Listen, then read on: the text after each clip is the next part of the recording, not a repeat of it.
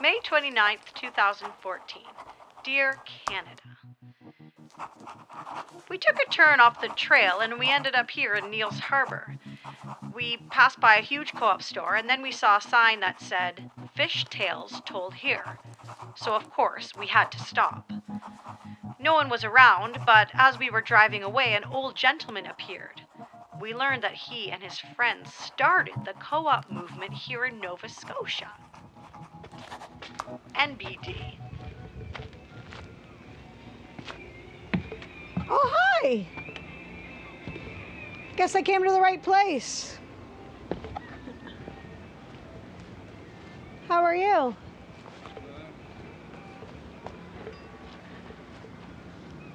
Are you Neil from Neil's Harbor or what?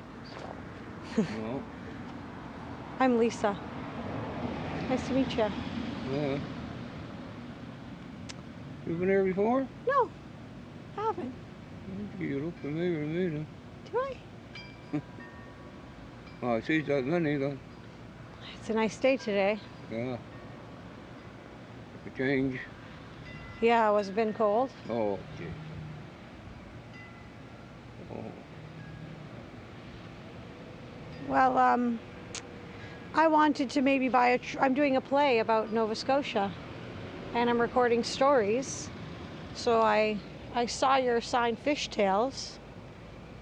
Is that you who tells the tales? no, No. Do Oh, no, you have any fish tales?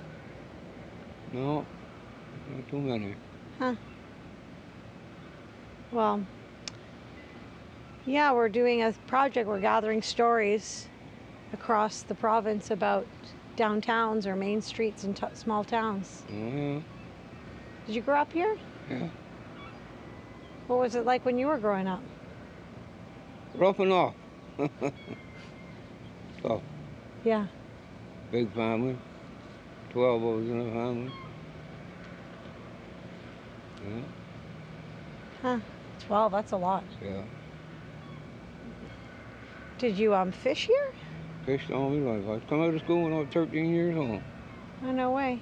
Went fishing with my father, you know. War was on. I had five brothers that was in the army, and I, I was next. Huh. I had to come out of school. Gee. So, like, what was it like fishing around here? Well, fishing was, there was nothing wrong with fishing. Fishing was good. Yeah. A lot of times you couldn't tell what you could catch, eh? That was a, the big problem there. We were too far away from the market. Huh. And crabbing out, I, I, I liked it. There's fish out there? Yeah. Gee. Not far from work then. No, Uh-huh. well, I, we went different places. I fished, fished different places, Newfoundland and Halifax and Prince Edward Island. Really? And, oh, yeah, we went over to fish there. We had bigger boats than what they got there. We had 60, 65 footers. Was it used to, was there a busier time you can remember around here? Huh? Was there a busier time around here you can remember? Oh, yeah. Some more fish got in, in a week than I've got now in a year. When we was young. I mean, you could go and catch whatever you want, but now you won't. You, you can only go when the government tells them to go. And we could go whenever we wanted to, but a lot of times we couldn't tell. That's what the, that was a big problem there. We couldn't tell what we could catch. What's the place called over there? Well, uh, co-op, co-op fisheries. Yeah. We started out in 1956, 57 something. Been going ever since. Huh. Yeah. A big business owner, uh, there's 100 people working there. They're from, all- they're from Newfoundland, New Brunswick, Prince Edward Island. Yeah, Seems like a neat place, co op fisheries. It's been there since 53, did you say? 50, 52 or 54, I can't remember. It's one of them years that we started in the other. I can't remember now, but Were you part of the starting of it? I was one of Huh. I was one of the fellas that started it. How did it start?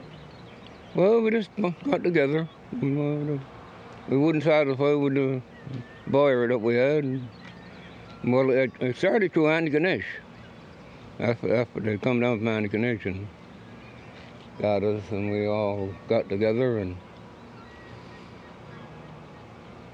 we stuck it out, but it was rough for a couple of years. They tried to debacle us. They tried to get us out of there, but we stuck together and we drove the rest out. You know, we were, there's nobody else there now, they just took out fishery. There's no more buyers there. Not here, right here in the North Irish. But we had it tough for a couple of years.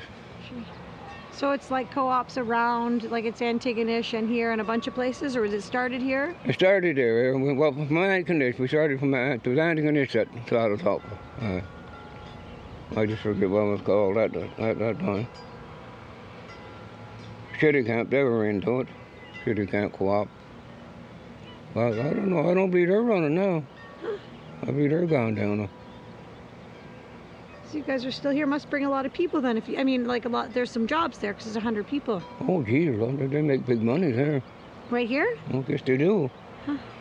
From from uh, April till they work from April till the first September. Oh yeah, they make they, they make big money there. Wh- What do they do there? Well, they cook the crabs and pack them, crabs and lobsters and put them in pound packages and stuff like that. A different different way they put them up. Over here at co-op. Yeah, It's a packaging kind of place.